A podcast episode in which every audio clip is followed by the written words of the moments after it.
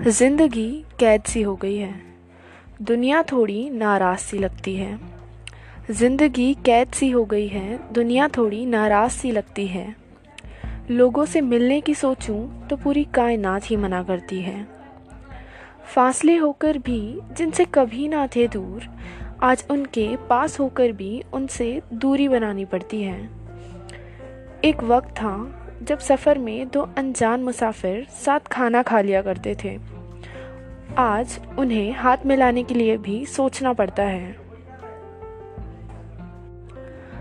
कहा करते थे, खुली हवा में सुकून है, पर आज उसी हवा में सांस लेने को भी पर्दा नशी होना पड़ता है। पर इस मुश्किल वक्त में मैंने देश का एक सुनहरा चेहरा देखा। हाँ हम सब हो गए हैं थोड़े मशरूफ़, पर एकता अभी भी हमारे खून में है।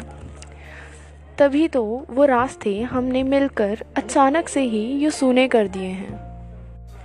ये दौर भी याद किया जाएगा जब तालियों की गूंज पूरे देश में सुनाई दी थी।